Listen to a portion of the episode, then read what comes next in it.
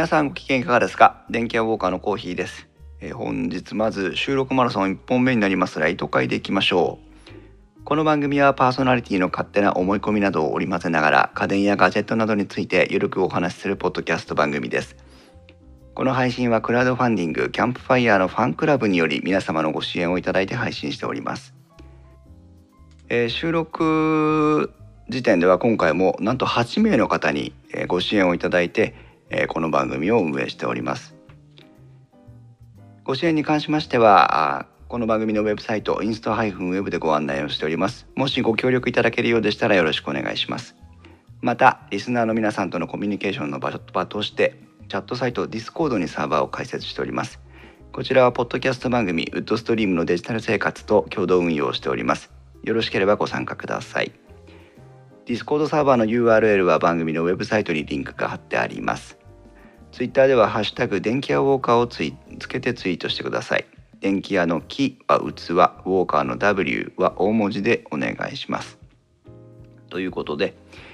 えー久しぶりのライト会でございます。久しぶり の収録でございます。えーと言いましても皆さんにはあの取りためていた前回の収録マラソンのえ何本撮ったんだ？6本ぐらい撮ったような気がしますが、えー前回で撮った内容を何週間に分けて配信をしていたので皆様にとってはそれほどご無沙汰でないのかなと思いますけども、えーまた今日からですね、えー収録マラソンでございます。はい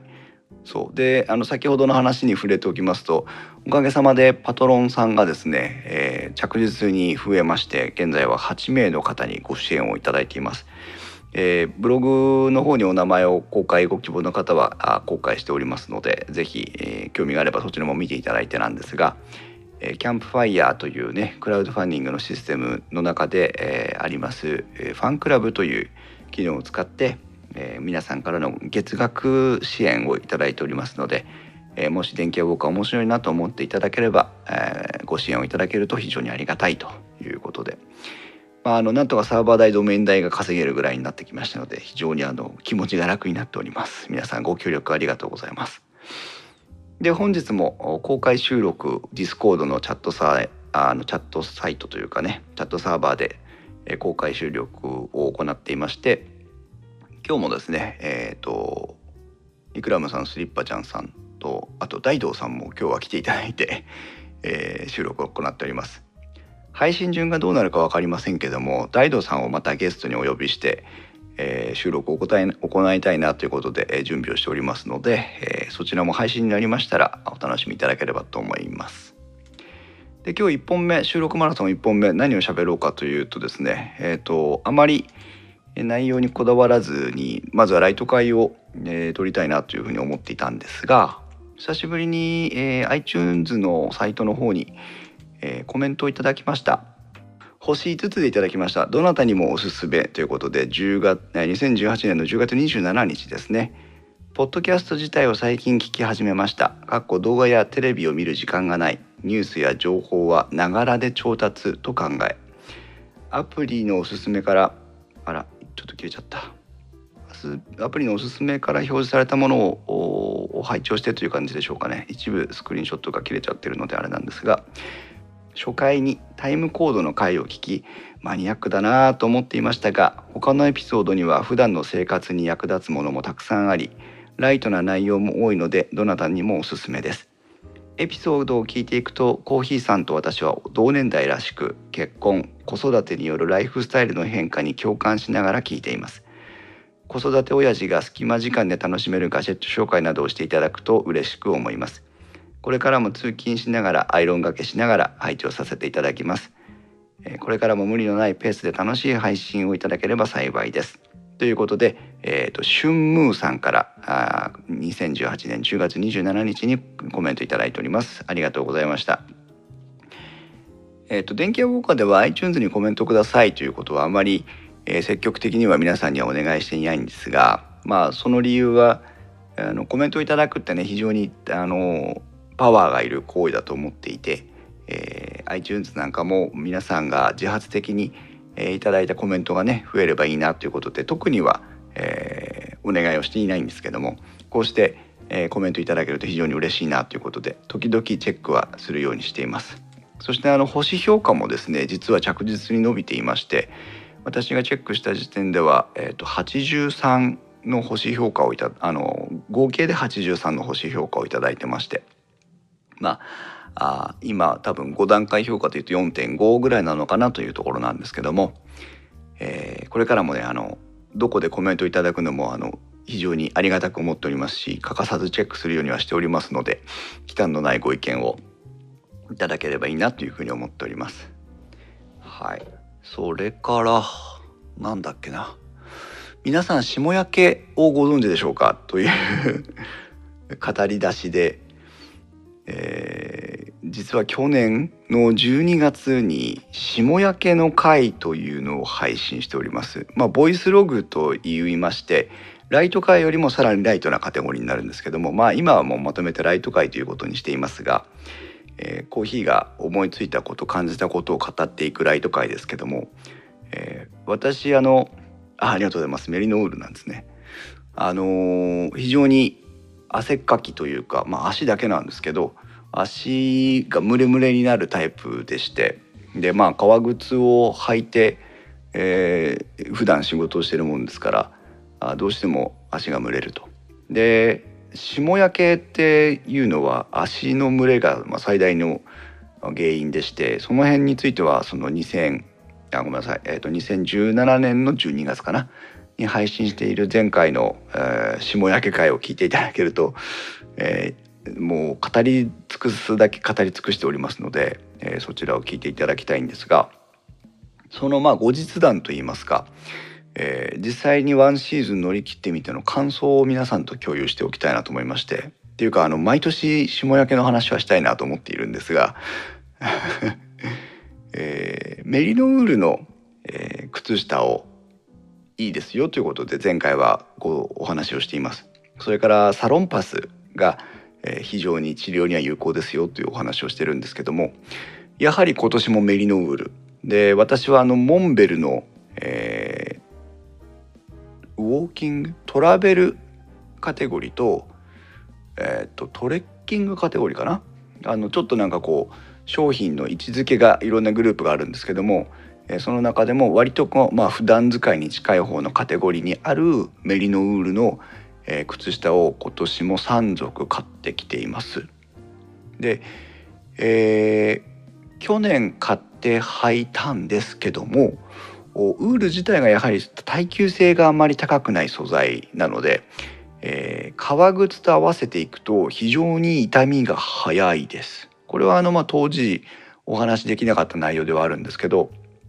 2つ理由がありまして1つはあの革靴の中で滑る結構滑ります。やっぱウールと、まあ、革靴の程度にもよりますけども私はまああのこれも前回お話ししました、まあ、広川生活スコッチグレインというブランドの革靴を愛用してるんですが、えー、結構ね滑ります。で滑るとどうなるかというとかかとの部分があ擦れやすくなるっていうんですかね普通で言ったらあの靴ずれをするようなところだと思っていていただけるといいんですが、えー、そこがちょっとこう常にこうカポカポしているような状態に近くなってしまうので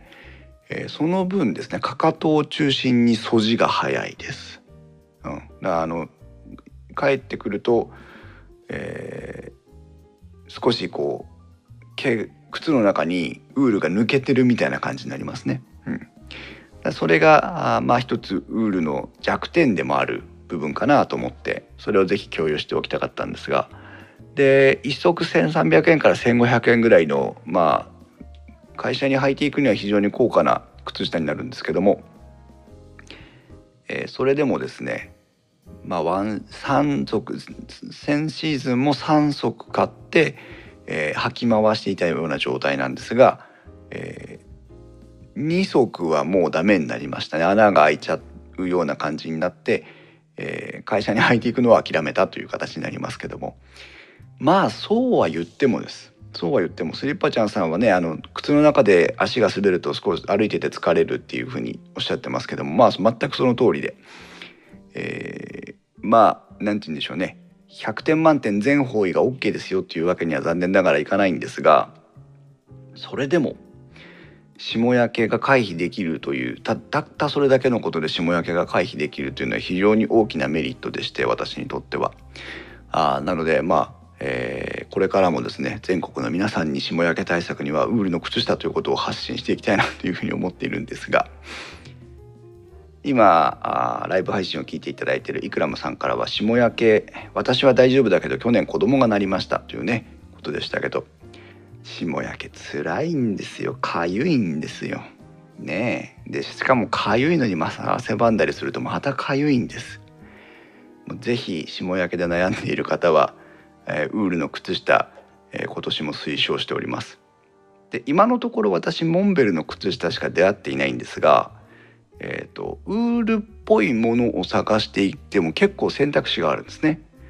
で、えっと、河川の中心にこう新鮮というかね軸にしてウールを巻いたものとか、えーと、ウールと何？なんか別な素材を混合したようなものとかいろいろあります。えー、これはまあどれくらい足に汗をかくのかという程度にもよるんでしょうけど今のところ私はもうこのメリノウール一択で、えーと、メリノール100%を選んでいます。もし皆さん逆にねあのお試しいただいてあのこの靴下でも良かったよっていうのがあれば、えー、情報いただければそっちも試してみたいなと思いますけども。まあそんなこんなで霜焼けのメインのシーズンになってきましたから皆さんも、えー、十分ね霜焼け対策をしていただいて予防するのが一番大事ですから。電気屋ウォーカーなのに霜焼けを熱く語るというこれあの 前回の時も同じ反省点ですけど、え語っておりますちなみにウールの靴下を履くと逆に蒸れるんじゃないかっていうふうに心配される方もいらっしゃると思うんですけどえっ、ー、と確かにちょっとまあ、まるっきり100%蒸れてる感じがないということはないです。これはあの、えー、がっかりしちゃう人もいるかもしれませんのできちんとお伝えをしておきたいんですがえーと、ウールの靴下を履いていても多少の蒸れ感を感じることはあります。あるんですが、えー、まず一つはその広川製かスコッチグレインの革靴が非常に、えーと、吸湿発散性がいいということがあって、えー、革靴内をその湿度がたをこもらない状態にしてくれるというのはありますけども、えー、汗をかいたとしても足が冷えなければ霜焼けは大部分回避できますので。まあ多少蒸れてもねそこはあの気にせず履き続けていただければいいなというふうに思っております。こんなとこかな。あともう一つ、えー、皆さんお風邪はお召しになってないでしょうか？風邪もね気になるシーズンですけど私もあのまあ子供が小さい子供がお家の中にいるからということもあるのかもしれませんけども、えー、風邪予防とかですね。あとはいかなる病院にかかるべきかっていうのにちょっと最近関心がありましてこれも皆さんと共有して皆さんの意見も聞いてみたいなというところなんですけどもまず予防ですけども予防、えー、これはあの医療に従事している方とかにも直接話を聞いてみたんですけども最も有効な風邪を予防する方法は早めのパブロンでもなければ葛根湯の常用でもなければああったかい格好をすることでもありませんでした。一番大事な風邪予防の方法はあのなんじゃそりゃと思われるかもしれませんがうがい手洗いが一番効果的ですね。えで感染、まあ、風邪の菌を体内に取り込んでしまうということで想像していただきたいんですけども 大道さんの風邪の予防は禁酒だそうです。お酒は飲まれたらいいんじゃないでしょうか。どうせ飲むんだし。えっと皆さん想像していただきたいんですが風の菌がどういうふうにこう体に取り込まれていくかというところですけどまああの想像なので正しいとは言いませんがやっぱりね一番多いのはあの口を通してあ入っていくのが多いと思うんですね。あ鼻とか、まあ、粘膜とかっていうこともあるんでしょうけどやっぱり口が多いでそれは何も周りでゲショゲショしてる人の、えー、飛沫を直接体内に取り込んでしまうということよりも、えー、そういった風邪の菌とか、まあ、その他のばい菌とかが手についたものを口の中に入れてしまうその手についたものでパンを持ってパンを食べるとかですねそういったことがあ一番多いような気がします。それで最も有効なのはやっぱりこまめな手洗いこれをしておけばあ手を媒介にして口にばい菌を入れるってことは、えー、だいぶ減ってきます。で有効なのはもう本当に石鹸をつけて洗うことなので、えー、トイレに行くたびまあ私なんかトイレに行くと水洗いで手を洗いますけども石鹸で洗うっていうのはあしない時もあったりするんですがてかあったあったんですが今は、えーと、できる限り石鹸で手洗いをするようにしています。で、まあ、水場を通りかかったらあの水場でもあのトイレじゃなくても水場を通りかかったら手を洗うとかねっていうことこれを日常心がけているだけで相当風邪からは距離を置くことができるような気がしますね。はい、で、まあ、タイムラインでイクラムさんもおっしゃっていますがジェルタイプの消臭消毒剤も有効ですということなんですが、これもそうでして、え私も勧められていますスプレータイプとかね、えーと、ジェルのタイプの消毒剤というのがありますけども、えー、まあ傾向性を単純に考えて一番、えー、傾向しやすいのがジェルタイプの消毒剤になりますからそれを持ち歩いていて、えー、まあ手にすり込んで消毒をするとで私さすがに持ち歩くのは面倒くさいんで、えーと、会社のデスクに置いてあります。で気になった時に、えー、ちゃちゃっと塗り込んで、えー、まあ、手洗いの代わりに消臭消毒をするというポイントですね。はい、この手洗いそれからもう一つがうがいです。うん、これもまあ全くそのさっきの傾向で、えー、風邪菌とかばい菌をこう体内に取り込んでしまうということですから、えー、食べ物とかを食べる前に出してしまいなさいということなんですけどもまああのばい菌云々ということだけでなくてもやっぱ喉を潤して喉から、えー、そのばい菌とかを追い出すというために、えー、うがいをするというのはあいいと思うんですね。でえっ、ー、と私がおすすめの、えー、うがい薬というのがありましてまあ、別にあの常用する必要はないんで普通にお湯とかであ水とかでうがいすればいいわけなんですがえっ、ー、とアズレン水溶液というやつだったかな、えーと、青っぽい色の、えー、うがい薬って結構あると思うあの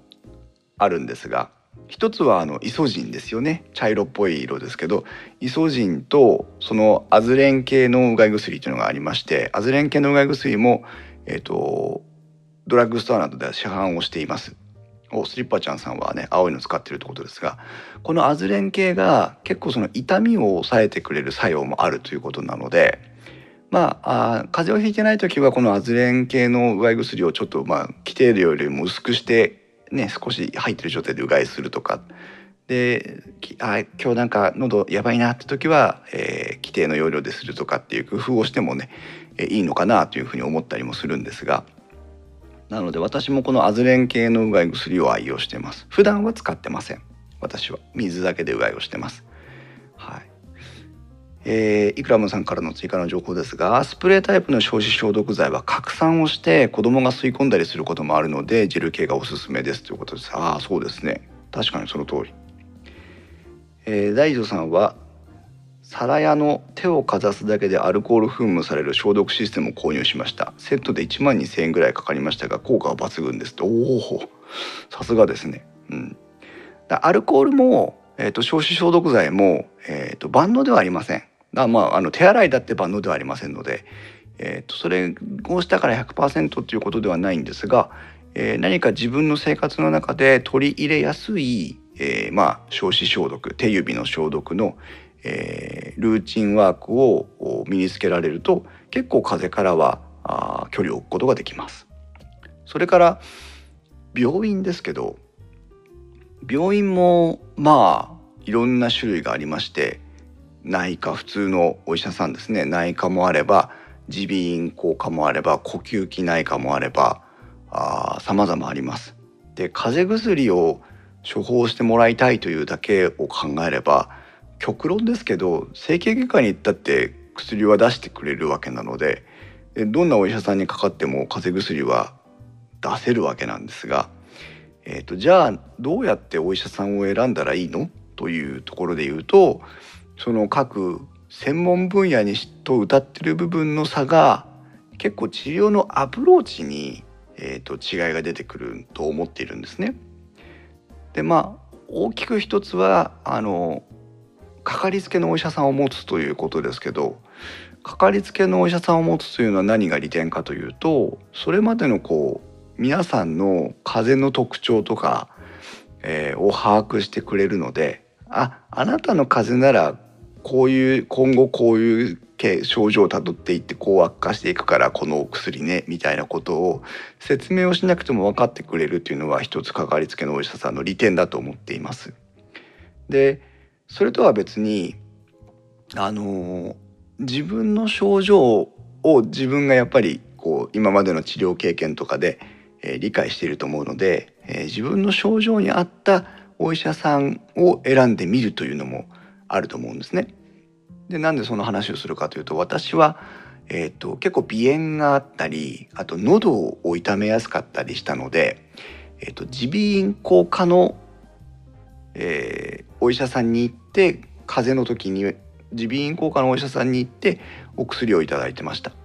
そうすると耳鼻咽喉科ですから鼻を見て喉を見て、えー、とネブライザーってあの蒸気のね薬拡散するやつをして薬をもらって帰ってくるというのが一連の作業になるんですがあのネブライザーっていうのは大好きで私あのあれほど鼻と喉がすっきりするものはないなと思って家でやりたいぐらいなんですけどもまあそれで長らく過ごしていたんです。でもえっと結構喉が真っ赤になっちゃって咳が止まらなくなるんですけど最近この3年ぐらいかな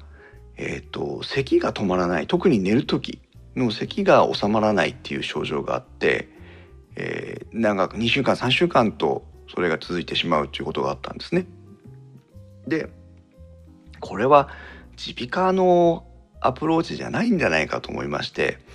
えー、ちょっと知り合いの勧めもあって呼吸器内科が得意としている町のお医者さんに行きました。で呼吸器内科のアプローチはどうなるかっていうとあそこは今度あと胸の音を聞いて肺の音ですかねあと呼吸器だからまあ喉もあの気管とかの音を聞いて、えーと、レントゲンを取るというアプローチになります。で治療自体は何もしないですよねあのネブライザーのようなものはないんですが出てくるお薬が全然違いまして耳鼻咽喉科の時のお薬はこうこうこうだったんですけど、えーと、呼吸器内科に行った時は痰切りのお薬と咳止めのお薬とあと気管の拡張を助けてくれる吸入のお薬が出ました。この3つの組み合わせがてきめん効きましてあの夜寝る時の胆石がピタッと止まるんですね私の場合ですよ。で、えー、もうそれからはまあ正確には風邪じゃないのかもしれないんですけども、まあ、この症状が出た時には呼吸器内科のお医者さんにかかっていつものお薬をもらってきて止めるという。で最近はひどくならないうちに病院に行けたりもするので、えー、そのおかげで、えーと、苦しまずにで喉が赤くなってたのも咳をしすぎて喉を痛めてるということが多かったようで咳止め短切り気管の拡張のお薬の組み合わせで喉の痛みも全然出ないんですかというかあの赤くもならないんですね。なのでああという気がしました。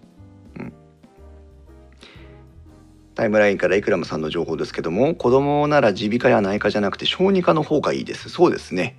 え、あのうちも今ちょうど子育て真っ最中なので、えー、子供は、えーと、小児科、ね、なんですけども小児に当然ですけど強い小児科に通っていますし、えーと、そこはあのアレルギーの専門を勉強してらっしゃった先生なので、えーまあ、その辺もね最近はやっぱりどんなお子さんもアレルギー症状っていうのはえーと、切っては切れない、えー、ポイントですからそういうのに得意なお医者さんにかかっておきたいなというところもあってそこに行ってます。であともう一つそう子供の場合ですとねあの親が決め打ちしちゃって風邪じゃねっていうふうにした時点で、えーと、その裏に隠れてる本当の症状が見えなくなったりもしますから、えー、そういった意味でもね、えー、専門医小児科小児分野の専門医に見てもらうというのは非常にいいことだなとは思っていますがタイムラインからスリップちゃんは自分も咳が喉が弱い系です。そうだから喉が弱いから耳鼻咽喉に行ってたんだけど、えー、と実はその喉を痛めてる理由が違ったというのがねあの全てじゃないですよ。私もあの喉飴とかあと漢方とかねあの愛用してますけども。大東タイムラインから大東さんですと咳をすると体温も上がるし危険ですよねということでそうですね。お子さんなんかだと特に顕著かもしれません。私の最近の症状だともう体温は全然上がらないので風邪かいっていつもあの不審な目で見られるというね、えー、M プレイをしてますけども。ということでまああの今はちょっと私の事例だけでしたけどあのそういうことでですね自分の症状で、えーとまあかかりつけのお医者さんを持っていただくのは基本として、えー、あまりにもなんかこう長期で、えー、患うとかですね、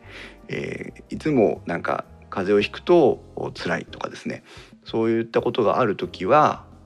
えー、まあそのかかりつけのお医者さんに相談してもいいのかもしれません。あのいつもね私こういう風邪ひくんだけどってちょっと別なお医者さんにもかかってみたいんですけど何かに行ったらいいですかねって、えー、相談できるような、え、お医者さんであれば相談してもらってもいいかもしれませんしあとはまあ自主的に、えー実は今までどこそこのお医者さんにかかっててお薬もらったりして風邪治してたんだけど、えー、結構頻繁に引くもんだから不安で他のお医者さんにも見てもらいたいんですっていうことで別な科耳鼻咽喉科とか呼吸器内科とかその他の、えー、分野が得意な、えー、お医者さんにかかってみるというのも一つの手かなと思ったので、えー、ちょっとお話をしてみました。電気の話がまだ一つも出てきてませんがどうしよう。あまあ電気は多かったそんなもんか というね、えー、ことでございます。ね咳は結構体力を使うんですよねということで本当そうです。で私の場合は咳をすることも辛いんですけど、まあ、家族と一緒に寝てるので咳をこらえなきゃいけないんですよね。で咳をこらえようとするともうそれが本当に苦しくてあ辛い思いをしてるということもありましたので。えー、もしね似たような症状でお悩みの、えー、方もいらっしゃればですね、えー、これを機会に次は何かこうちょっと別な病院にかかってみて、えその診療のアプローチ診察のアプローチの違う、え先生に見てもらって意見をもらうというのもねいいのかなと思います。タイムラインからスリッパちゃんさんは喉が痛いなと思ったらネックウォーマーをしてます。あそうですね。えーと特に本当の風邪熱が出て咳が出てっていう感じだとえーと、寒さは首から入ってくるっていうんですよね。まあ、民間療法というかあの普通のあ皆さんがよく聞く言葉でしょうけども手首足首あとは首の辺りから、えー、寒さが入ってくるというふうに言われてますからあ体を温めるというのは、ね、その辺りを重点的にやるといいですよね。で、まあ、余計な話膨らんでいきますけどもえっ、ー、と足首手首はもう体心臓から遠いところにあるので、えー、特に体温が下がりやすいということもあるとは思うんですけども、えー、温めると非常に効果的保温にとっては適切な場所なんだなと。でメリノウールの靴下の話に戻りますが 私は室内でもメリノウールのスリッパのようにメリノウールの靴下を履いてますので、えー、ぜひねお風呂から上がったら即メリノウールの靴下を履いてもらうと足の方は保温が十分できるかなと思います。あとはレッグウォーマーも有効ですが、えー、とこれは私男性なのでよく分かりませんけど女性の方はあのお腹周りをね、えー、温めるとというかお腹周りを温めるために体の熱を使うという話を聞いたことがありますからまあ毛糸のパンツがいいよっていう 話をね聞きましたけどあやっぱお腹周りが女性の場合非常に大事なところなので、えー、そこを温めてもらうっていうことなんですけど、まあ、男性もね、えー、体の大きな部分とか動脈に近い部分とかあそういったところを温めるのは有効かと思いますので、えー、効率的に保温をしてもらうとね風邪ひきにくくなるのかなと思いますが、えー、そんなところかな。もう一話題ぐらいいきましょうかね。えっと AirPods を皆さんに騙されて騙されてって言葉悪いな。皆さんのせいであ変わってないな。あの AirPods を買ったわけなんですがこれまでもねあのはい耳からうどんです。これまでも、えー、いろんなイヤホンというかヘッドセット私の場合はあの電話をするために必要なあデバイスなので、えー、いろんなものを試しましたが AirPods 買ってからどれくらいになったのかな。半年もうすぐ1年ぐらいになるのかなと思うんですけどもえっ、ー、と AirPods 最高ですね。非常にいいです。で何がいいかというとまあ片側でも両側でも使えて、まあ、まあちょっとタイムラインからねスリッパちゃんが AirPods で今のこの公開収録を聞いていただいてますが片側でも両側でも使えてスイッチがない。箱から取り出して耳につけたらスイッチオン耳から外したらスイッチオフなのでスイッチ操作が不要。で、えー、まあ私は iPhone なので iPhone との連携バッチリ。で、えーと、音がいいとにかくマイクの音がいい。で話してる相手に聞いてみたところ、えー、iPhone で話してる時よりも開放的ですというあの意見になりますが、まあ、周りの音をよく拾うってことなんでしょうけども。えー、でも片耳で話していても作業をしながら十分、えー、明瞭な会話ができて、えー、こちら側も聞くことができてということです。で充電器が非常に小型で、えー、iPhone でのバッテリー管理もあのバッテリー表示もきちんとできますし、えー、というところかな。で唯一の弱点といえば弱点なんですけどえー、フィット感の問題ですよねやっぱり。そのキュッとカナル型のように差し込むタイプではありませんから、えー、その点のフィット感だけが私に限らず多くのユーザーからも、えー、まあ、不満な点といえば不満な点なんでしょうけど耳から落ちないことに限って言えば、えーと非常にあの AirPods はいいと思っていてまずあのカナル型で耳に差し込むとあのタッチノイズケーブルを触ってしまったりあとは何て言うんだろう耳の中で自分で響く音ってあるじゃないですか。それがどうしても気になりますが、えー、AirPods の場合はそのタッチノイズやこう歩いた時の振動を自分の耳で感じるっていうことがないので、えー、どんな条件でも比較的クリアに聞くことができて、えー、負担を感じにくいというのは非常に大きいですね。それがあるだけで AirPods を選んでもいいのかなというふうに実は思うぐらい、えー、私は、えー、評価をしています。ただそうは言ってもやっぱりフィット感がねどこか一番収まりのいい場所を角度を変えて探すってことが毎回やっぱり出てくるのでうんまあそこは残念かなと思いますけどもまあでも私はあれはいいと思いますよ。でその他今ソニーとか JBL とかさまざまなところから完全独立型 Bluetooth イヤホンということで AirPods のように両側がケーブルでつながっていないタイプのイヤホンというのが続々登場していますがこれまた落ち着いて考えると iPhone が途中からひょこっと出てきてマーケットを開拓したかのように振る舞い iPhone に追いつけ追い越せで iPhone というか AirPods に追いつけ追い越せで、えー、市場が成長していくという、えー、非常にアップルらしい、えー、経緯をたどっているなというふうに、えー、感じていますが、えー、ソニーのもの先日、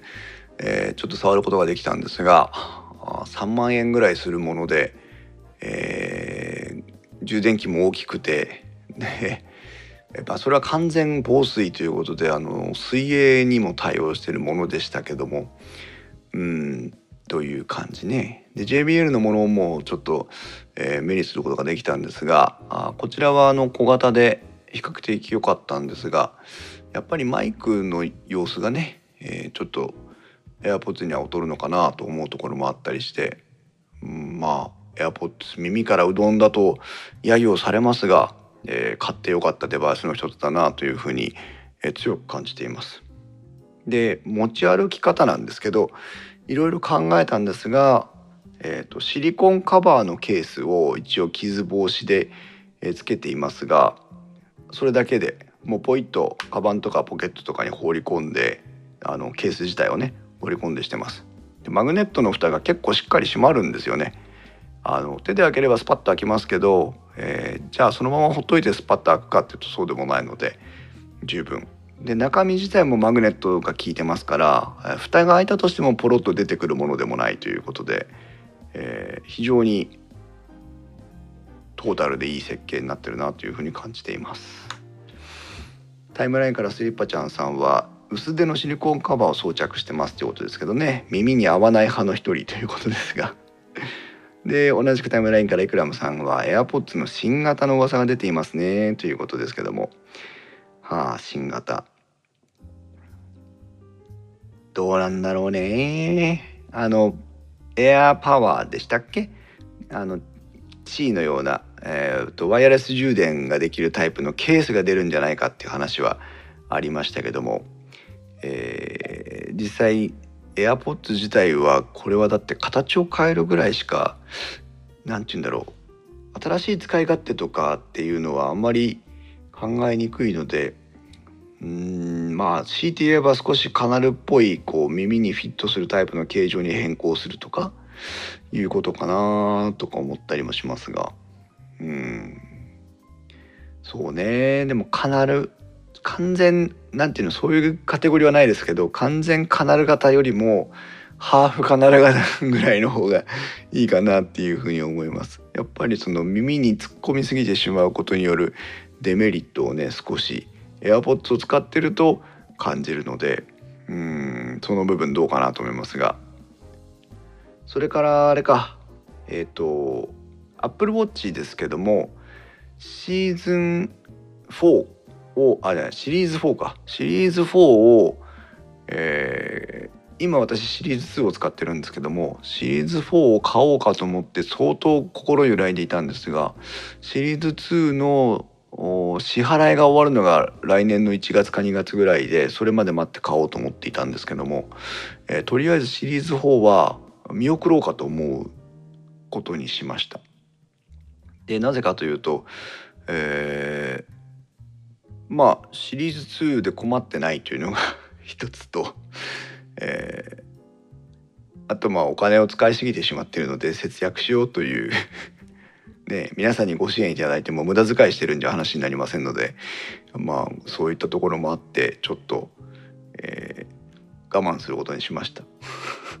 これはもう決定事項です。でまああとシリーズ4の方が、えー、新しいねあの文字盤とかも出ましたしサイズも大きくなって、えー、買うか買わないかと言われれば全くあの曇りなく買えるものになってはいるんですけども、うん、2でもできるし我慢しようということでそれだけの理由で、えー、購入を見送ることにしました。こんなところかな。ということであのそぞらにいろんなテーマをお話しましたけども タイムラインからスリーパちゃんさんシリーズ4誰かくださいって、えー、私も欲しいです。うんということでしたけども、えー、まあ、収録マラソン1本目ということでね、えー、いろんな雑談をさせていただきました。よいしょ。電気屋ウォーカーに関する感想は Discord または Twitter ではハッシュタグ電気屋ウォーカーをつけてお願いします。そして今回のように公開収録をする場合もありますので、えー、公開収録の情報については Discord で共有していきますのでご興味があればご参加ください。ということでございました。それではまた次回の配信まで。さようなら。